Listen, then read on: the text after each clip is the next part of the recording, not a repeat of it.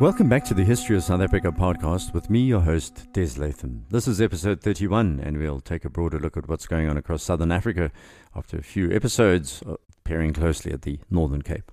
We'll also have a look at how the Cape government was expanding. Sleeping giants were to awaken by the last quarter of the 18th century, with the emergence and expansion of a number of increasingly centralized chiefdoms in the region between the northern and central Drakensberg and the Indian Ocean. A similar process was taking place at pretty much the same time among the Tswana-speaking societies on the southeastern fringes of the Kalahari Desert. There is not much documented evidence from this region, which makes telling the story slightly more difficult, but as we've heard over the course of this series already, the wonders of archaeology have begun to paint a scientific picture, and historians have pieced together some of the emerging states of this time. The final decades of the 18th century were a period of growing conflict among the chiefdoms, particularly those in the middle reaches of the Vaal River and the Kalahari. The most important of these were the Bafokeng, Bahuruchi, Bahatla, Bakwena, Bangwaketse, Barolong, and Batlaping. Conflicts between these chiefdoms had been a feature of life here for some time before the increased violence of the second half of the 18th century, when these societies began developing new dynamics. Archaeological evidence indicates this was a period of generally higher rainfall across much of central and eastern southern Africa. We believe there was an increase in agricultural output, including more livestock and bumper crops. The introduction of maize, or mealies, took place at the same time, and this new innovation imported by European and Asian traders may have also been a factor in the increased population growth. When years of below-average rainfall interspersed those wet years, competition increased. At the same time, the politics of southern Tswana chiefdoms was being shaped by the expansion in trade with the European colonial world, as well as the advance of the frontier of the colonial settlement in the Cape. All sorts of additional evidence has been tapped from records that were kept, travellers' accounts and archaeological digs to reveal that the southern Tswana region lay at the convergence of several long-distance trade routes. Cowrie shells and beads from Muslim and then Portuguese traders on the Indian Ocean coast had been reaching the interior for many centuries before the mid-1700s. From the south, the Khoikhoi intermediaries had been bringing beads and iron goods traded with Europeans in the Cape since the early 1500s. There was a third route where beads came from the Portuguese sphere of influence in Angola all the way to the west, the Atlantic Ocean. Traders on the coast sought ivory, copper, skins and pelts. Goods passed back and forth between the local networks, which brought material from around the world into the backyard of people yet to be touched by European expansion directly. These ancient contacts between European and African had led to these political groups and clans inland innovating in order to deal with their new external trading partners. The goods passing back and forth with the outside world meant the leaders who controlled the networks were going to become more powerful as time went on, until the age of full-tilt colonialism. Attempts to control trade routes and the disposal of goods began to cause more conflict between the chiefs and other local community leaders, and that began in the last quarter of the 18th century. As you've heard already, there was conflict at times, but what was going to change was the organization of these large chiefdoms and the amount of power centered in the role of the chief. The volume of this trade began to increase by the last quarter of that century, both from the Cape in the south and from Delagoa Bay. By the 1760s, the frontier of colonial settlements in the south had reached the Nieuwerveld and Sneeuwberg mountains. Dutch trekboers were grazing their livestock further north towards the Orange River. Frequent contacts were taking place where only 2 decades before, there had been isolated incidents. Khoikhoi pastoralists lived along the Orange River, and although it was illegal, the colonists traded across the colonial boundary. Frontier farmers had been secretly bartering beads, firearms, and horses with Khoikhoi in exchange for cattle. The fact that firearms were changing hands was of great concern to the company back in Cape Town. At the same time, the valuable goods were now heading deeper into the interior, passed on from the Khoikhoi to the Batlaping, who were the Tswana chiefdom just north of the Orange River. In the east, there was a marked expansion of trade through Delagoa Bay. At least from the 1750s, English, Indian, Middle Eastern and Asian merchants were arriving in growing numbers to buy ivory from chiefs around the bay in exchange for cloth, beads and metals. The chiefdoms around Delagoa Bay were obviously most affected at first by this trade, but it expanded rapidly inland to the southern Tswana region. At the same time, trade between the southern Botswana and chiefdoms to the north increased, stimulated by the Portuguese in southern Angola. This is quite interesting, is it not? A network now stretched from west to east, while to the south, trading items moved from Cape Town into the interior. It was an inexorable flow. The expansion of the Cape settlements brought another fact of life and death, trekboer and Khoi raiding. Official and unofficial commandos were now marauding northwards looking for livestock and also seizing San women and children, whom the Dutch colonists used as domestic workers and shepherds on their stock farms. This was a fluid situation. There were also moves afoot in the Cape through the mid-1700s and into the latter parts of the century in terms of the company administration. Remember, the VOC had now been in control of Cape Town since 1652, and they had to deal with an increasingly rebellious and independent settler sentiment. A decision by the commissioner Nolthinus to allow Khoi to lay complaints about whites before the formal courts caused even more anger to ripple out from the frontiers in 1748. Local prejudices affected the court's attitude. For example, even by the late 1790s, cases emerged, such as one in 1797, where a Khoi servant summoned a white woman to give evidence in the Stellenbosch local court. This ended up as a legal debate whether or not the Khoi could actually order a settler woman to the courts. The Landros thought the Khoi did have the right, but the Himraden and other company officials did not agree that all people were equal before the law. The prejudice of members of the district courts affected criminal justice, since they were usually dealing with the preliminary investigations connected with post-mortems and viewing wounds. They would then rule whether or not a crime had been committed. You can imagine the beatings of Khoi workers, or even the deaths caused by beatings, mostly did not end up in court those days. So the local Landros would take statements, sort out the details of a case through a hearing, then head off to Cape Town to explain the case and act as the public prosecutor before the Council of Justice. But if this local Landros believed there was no case, that would be the end of that. For example, in 1750, the Swellendam Landros ruled that a slave's accusation that his master had beaten another slave to death was regarded as unfounded. Then in 1752, a white woman shot a Khoikhoi dead, and the Landros ruled that the circumstances made it legal. He had been rude. Not exactly a basis for capital punishment, but you get the picture of how the company and settlers regarded justice. In a nutshell, there wasn't any if you weren't white. This process of justice was going to change significantly, but only in 1812 when the British arrived. Their rulings were going to cause something we call the Great Trek, where Trek Boers took off into the interior and up the coast en masse, believing that black rights were now threatening their own rights, which they believed were God-given. More about that in a moment. As colonial administrative agencies, the district courts or colleges, as they were called, carried out central government policy and reported on local events and issues. They provided the Council of Policy with information on land use and provided background when there were disputes. The Council of Policy took the final decisions, but local boards influenced land issues directly. They also inspected and repaired roads and bridges and paid out what was known as lion and tiger money, a reward offered by the government for the extermination of wild animals around the farms. Although these district agencies carried out important duties, the central government never gave them direct financial aid. All the expenses of a local administration, except the salaries of the Landros and his clerks, were borne by the district itself. The Swellendam College even paid the cost of building its own drosti, the property in which the college met. So these local colleges or agencies levied taxes on cattle and sheep, which varied in amounts and were often insufficient to cover expenses. This then led to borrowing from local businesses or farms, and also obviously led to local wealthy elites having an oversized role in decision-making, particularly about these loan farms. By the 1770s, the government granted the request of Stellenbosch's frontiersmen to appoint a Feldkommandant to coordinate the activities of the commandos. This Feldkommandant would eventually lead more than 250 burghers and Khoi in a general commando which was sent out in 1774 to attack the San. These Feldkommandants were going to be very busy by the last 2 decades of the 18th century, with 2 more appointed for the northern and eastern frontiers respectively.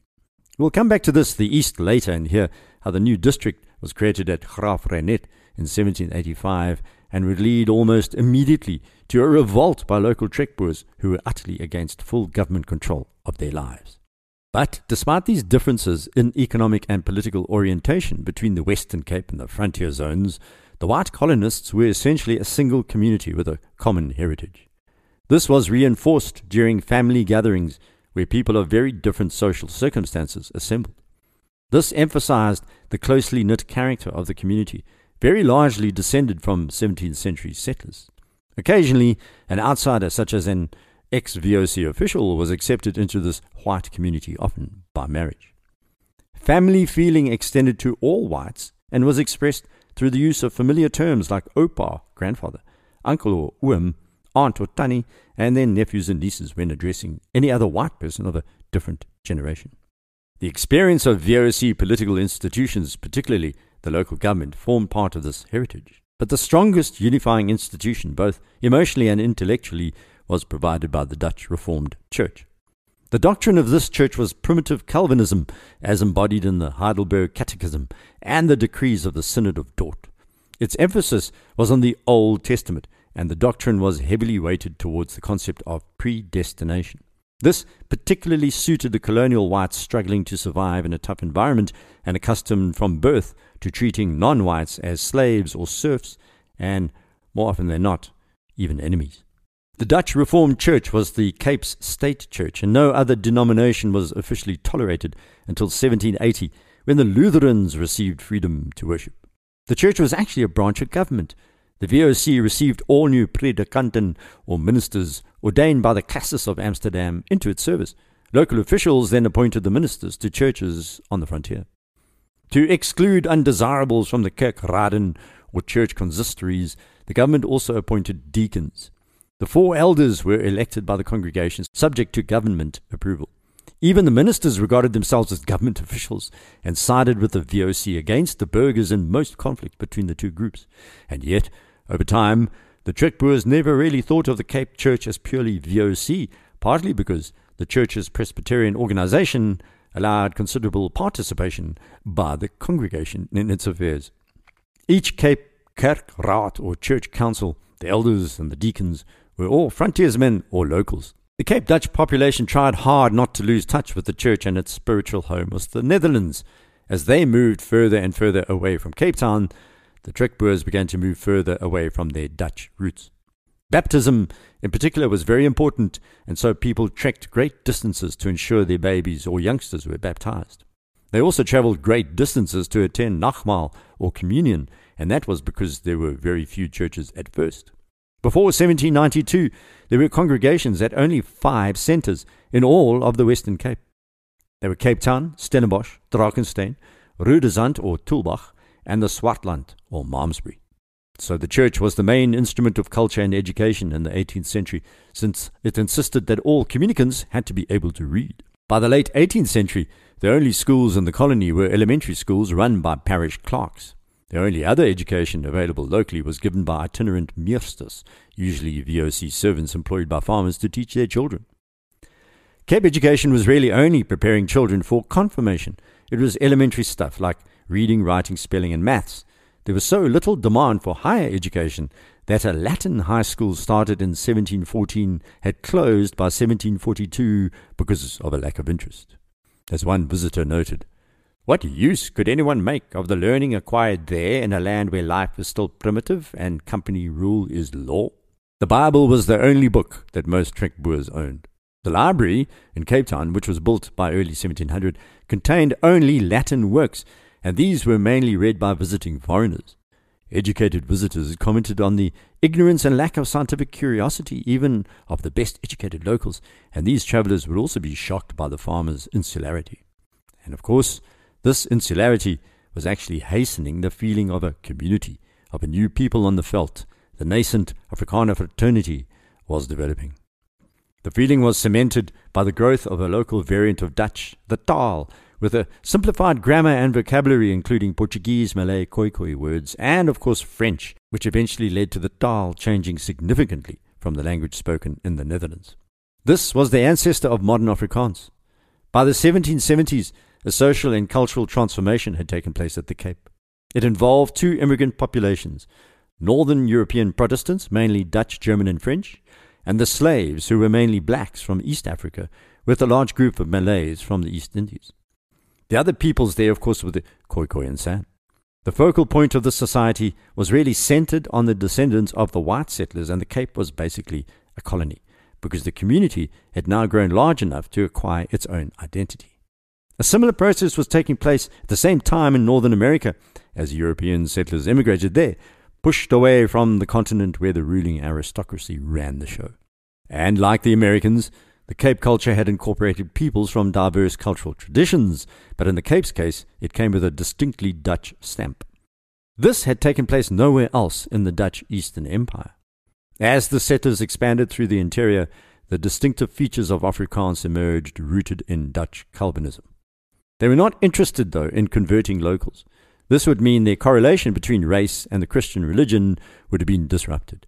As we'll hear in upcoming podcasts, the relationship between missionaries of other faiths and the trekboers was one of friction and often violence.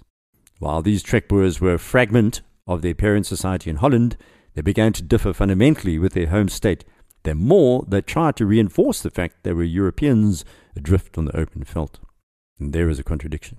In an over-regulated and yet weak and inefficient VOC rule, many traits of Dutch society just did not survive. The 17th and early 18th century, the Dutch Republic was a complex society dominated by a rich merchant class whose commercial triumphs made it the most advanced country in Europe.